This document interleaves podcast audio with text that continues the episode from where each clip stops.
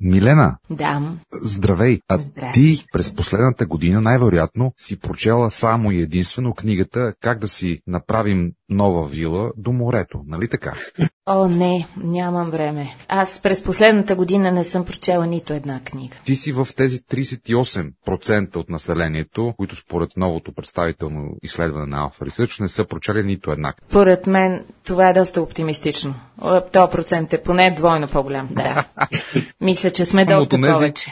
От тези 5% книжни плъхове, които сме прочели 30 книги за същия период и това въобще не, ни личи по състоянието на Европейския съюз и окол, Мгм. околната среда. Но, за да си поговорим за смисъл от книгите и общуването днес, защо са ни думи, при положение, че имаме толкова много образи и какво в общуването ни куца или пък какво е предимството на това да общуваш чрез думи, слово и книги. Си поговорим с едни истински книжни хора, които четат.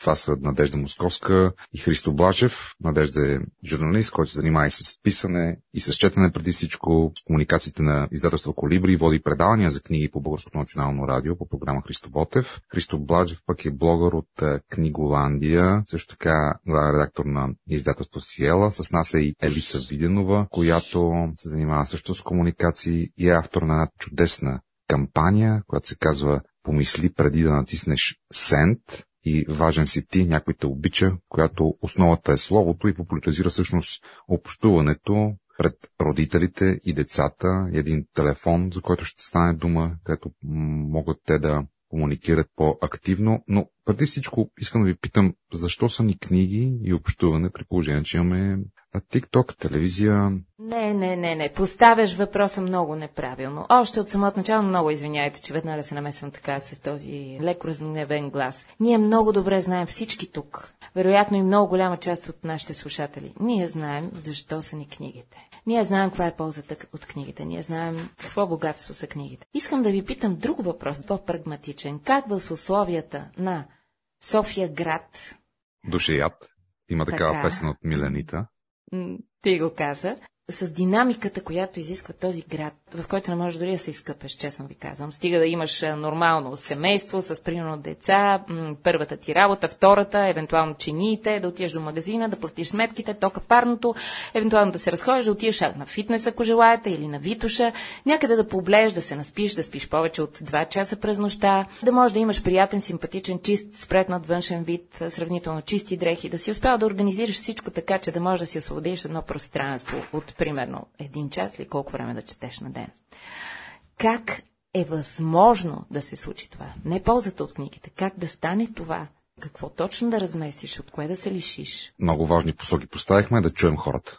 Ще си позволя аз да започна, понеже Надежда а, Московска. не ми, да, не ми чувате пералнята в момента, т.е. за да си говорим, ще имаме една идея по-малко чисти дрехи.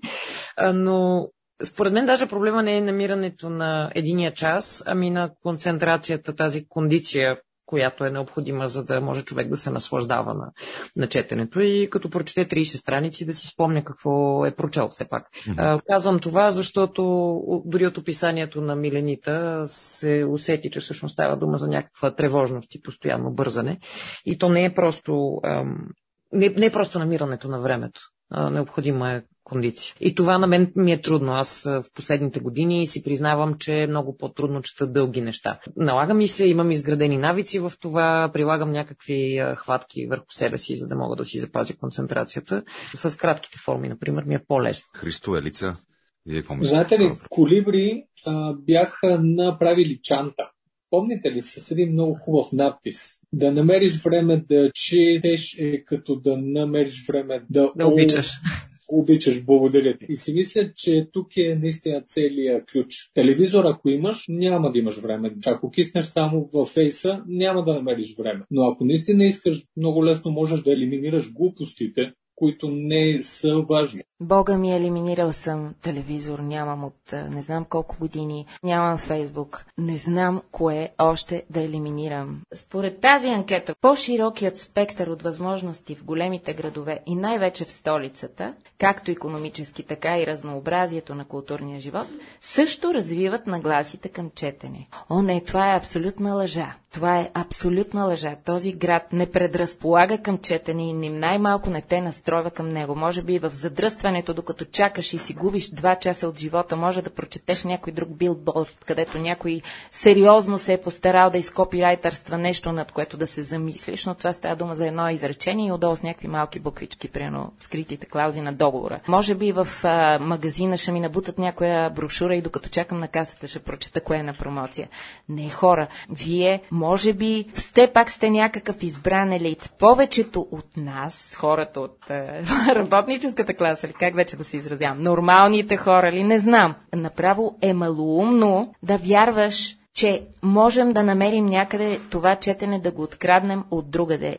Веднага ти обяснявам. В това, което прочете, в големите градове има възможности, за четане въобще и общуване с книгите, просто защото има книжарници, например. Независимо дали се чете или не, ние имаме нужда от общуване и тук идва Елица и нейната кампания, която подкрепя общуването. Елица, разкажи ни. А, аз ще кажа само, че вчера написах един текст за един приятел, че гледаме децата си в пролуката между вината и правомората. Обаче, мисля, че тук децата можем да ги заместим с четенето на книги и всъщност ако просто обърнем начина си на мислене прямо това как четем книги. Дали в 21 век ние действително четем книги някъде осамотено, тихо, спокойно, с идеята, че ние сега ще седнем и ще прочетем 30 страници, половината книга и така нататък. Това действително на мен също не може да ми се случи. в същото време обаче, ако приемеш, че това наистина е едно от малките удоволствия, които правят денят ти много хубав и просто си изчистиш в главата кои са тези неща, които правят денят ти много хубав и кои, които ти просто жадуваш да освободиш време за тях. Тогава наистина можеш да четеш в колата, докато си в задръстване, може да четеш на, спир, на спирка, ако се движиш с градски транспорт, носейки си книга в себе си непрекъснато, аз си нося по две, по три, имам в колата, имам различни, също така тази концепция, че трябва да четеш само една книга, да я започнеш и да я довършиш, че ти ако няма довършиш, ти едва ли не е лош читател, лош читател. А, това нещо според мен се променя и днес. А, никой не е казал вече, че трябва да четеш една книга. Може да имаш, аз навсякъде имам наредени десетки книги из къщи, из офиса, в колата. Хващам това, което ми е на сърце и което в момента ме вълнува и това, което ми подсказва настроението и емоцията, която изпитвам. И по този начин успявам да прочета точно това, което знам, че ще ме докосне и по някакъв начин ще ми даде или знак, или тригер ще ме задейства в някаква посока.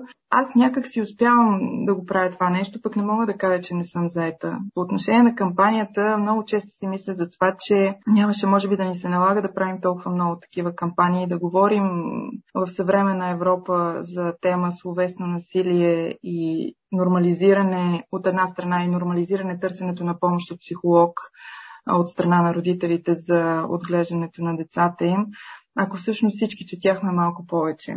И това щеше да ни направи едни далеч по-уравновесени, емпатични, добронамерени и благи хора, много по-толерантни, поред мен.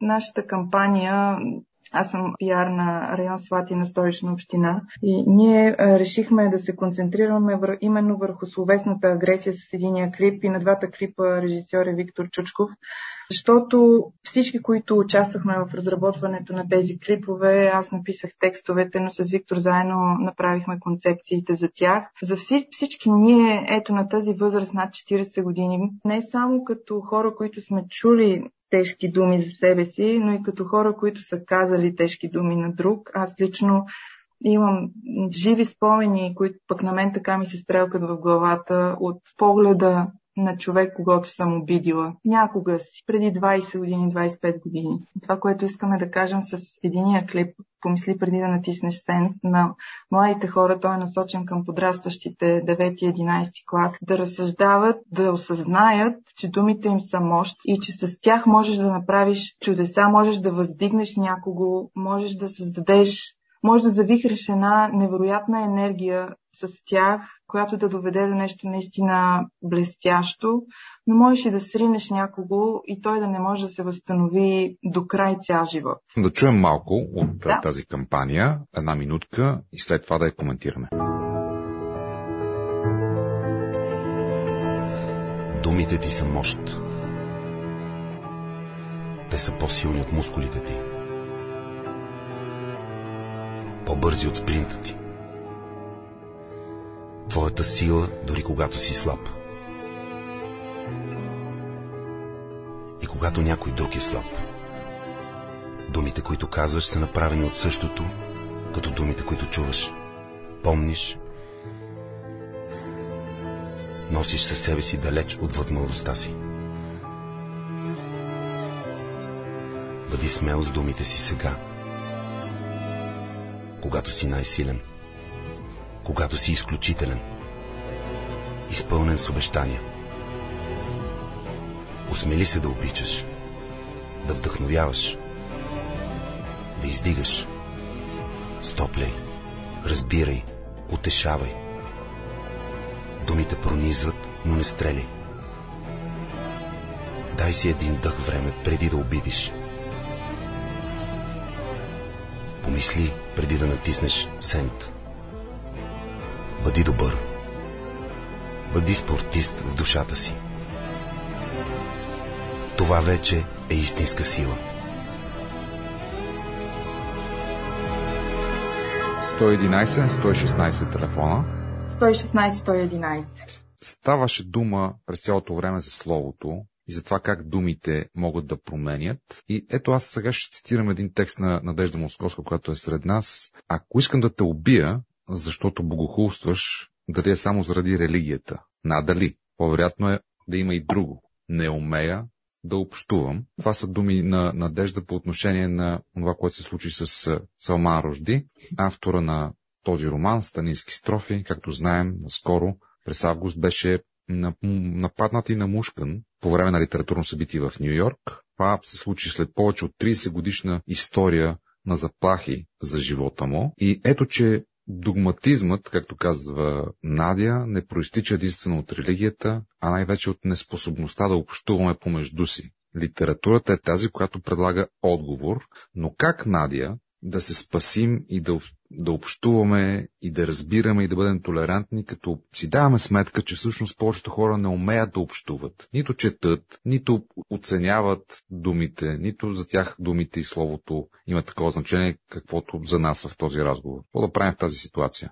Аз конкретен отговор със сигурност нямам. Първо искам да кажа нещо по повод а, статистиката, която няколко пъти а, цитирахме. Четенето не би трябвало да е норматив, не би трябвало да е толкова страшно, че а, се чете малко или повече.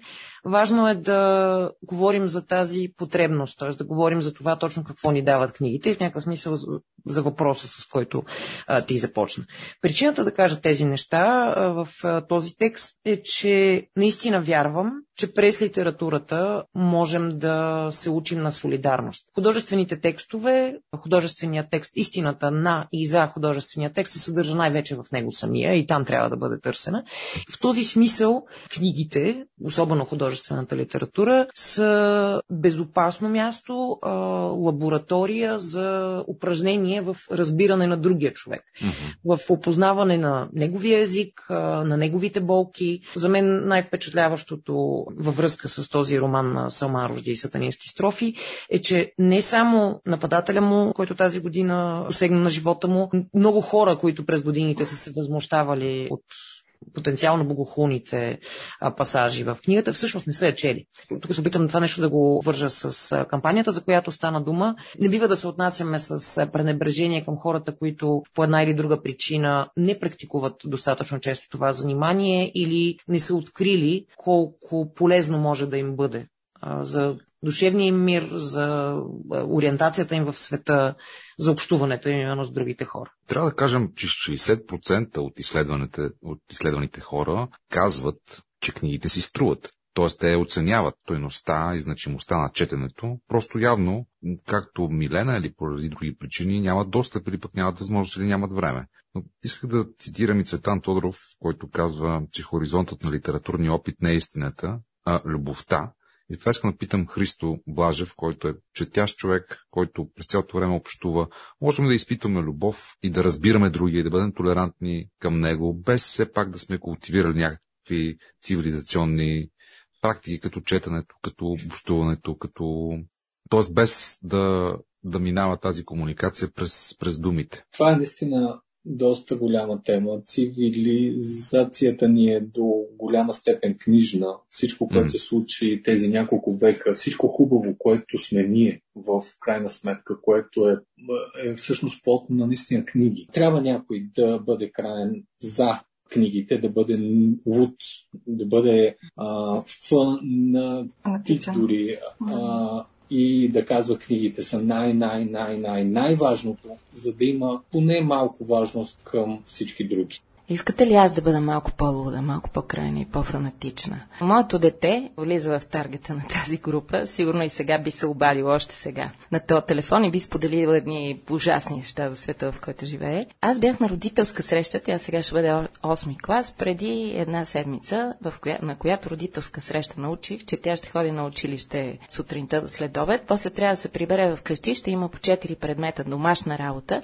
Има две ушким альтернативни или факултативни часове часове, които са задължителни. Има извън класна дейност нещо такова и събота и неделя имат пак някакви задължителни неща. Тоест, тя за да прочете книга, не знам кога трябва да прочете. И тук влиза един много странен парадокс, че учебниците изместват книгите. Не знам учебниците броим ли ги за книги. Аз не бих и всеки казва, че децата не общуват, обаче искам да ви кажа, че това нещо, училището, се е превърнало в една абсолютна, а, не знам как да се изразя, ушким с а, същата кауза, нали, децата да четат, да учат, да се образоват. Аз ще ви кажа, ама фанатично заставам за това твърдение, че детето ми няма, то ще влезе в тези 38%. Тя няма да може да прочете една книга ако тя спазва всяко нещо, което искат нея, от нея в училище. Защото иначе и се налага страх, че ще бъде изключена. Аз си казах, заставам за теб, ако искаш се откажи от училище още утре. Обаче тя живее в общество, което не е добре да си е учил до 8 клас. Да спираме тогава. Няма смисъл да да а, правим книги. Днешния някакси свят явно си не, се не, не. Аз като една вечна, извинявам се много, но аз като една вечна пълна отличничка, която те трябваше да има шестици от до, незнайно защо трябваше да имам шестици от до. Всъщност, трябва да ви кажа, мили хора, че аз започнах да чувствам добре в кожата си и да, да правя наистина това, което обичам, когато станах на 40 години. И то пак е същото нещо, което съм искала да правя и като ученичка, да се занимавам с писане, и с четене, и с говорене. И какво всъщност значи образоваността прямо образованието. Дали да имаш образование е еквивалентно на това да си един образован човек. За мен не е еквивалентно. Образоваността е различна от това да имаш 6 отгоре до долу и да имаш 5 висши, не знам си колко магистратури и така нататък. И това е, това е за което се борим. Не знам как се борим, защото нещата в училище общо взето стават все по-трудни за тези хора. И аз се радвам, че избегнахме темата, която трябваше ние да... Трябваше днес да говорим за училището и това на фона на 15 септември. И, и да разкатаем тази система, защото хора... Не знам имате ли ученици в гимназия и не знам, ти знаеш ли наистина а, Елица, колко си права с това, което казваш. В смисъл, това може да деформира целият ти живот, това, което се изисква в момента от тези хора. И ушким те учат от нас, а ние не учим от тях. Това е...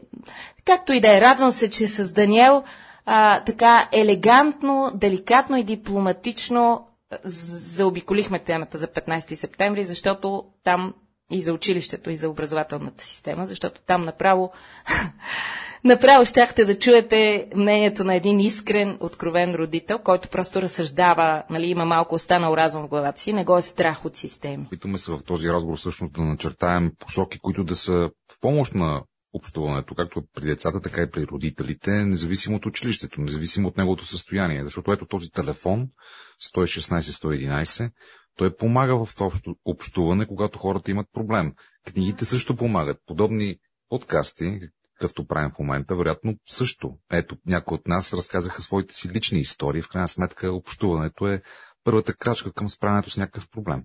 Във връзка с училището, системата и какво децата ще научат, кое им е лесно и кое не. Би трябвало в някакъв идеален вариант поне всички тези неща, които се учат в училище, които се четат, да са места и поводи за среща, среща с други хора, с които да точно да общуваме по-добре.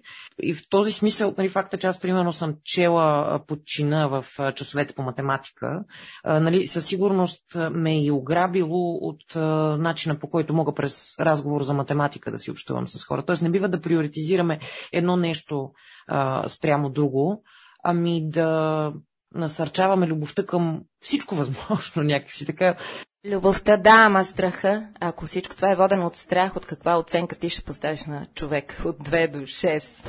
Ще се сравняваме с едни оценки. Имаш един много готин, гледах израз. Ако детето ти му върви рисуването, а не му върви математиката, ти му взимаш частен учител по математика, а не му взимаш частен учител по рисуване. Тоест ти наблягаш на това, което то не може. Но Чомски е това.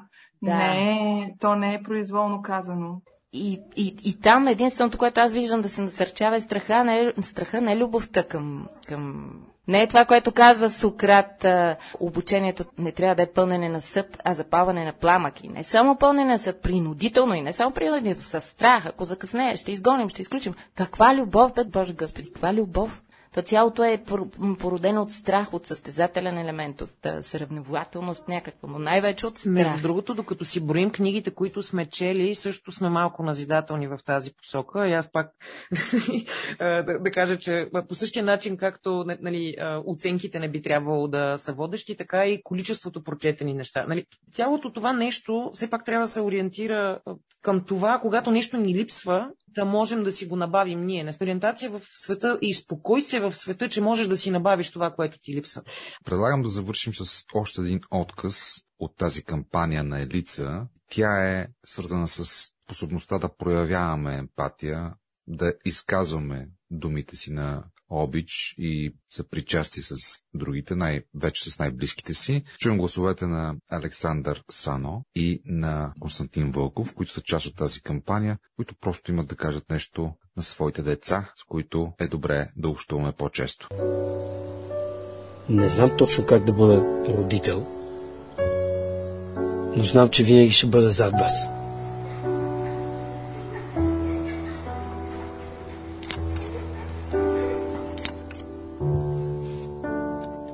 Аз не знам дали съм добър баща. В някои случаи съм добър, в други знам ли? Искам аз да съм първият човек, на който ще се обадите, когато стане нещо важно в живота ви. Слушал съм всички клишета за това как трябва да се отглеждат деца. Искам да знаете, че аз съм най-добрият ви приятел, опора, най-добрият ви партньор. Защото вие сте мои деца. И аз ви обичам такива, каквито сте. Нали?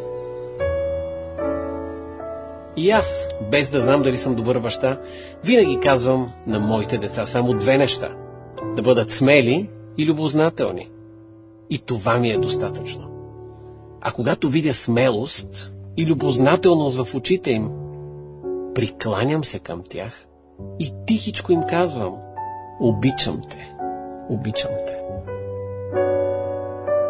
Еми, и ние си поговорихме, уважаеми слушатели, ние сме хора, които четат, говорят, логоретици, абсолютни графомани.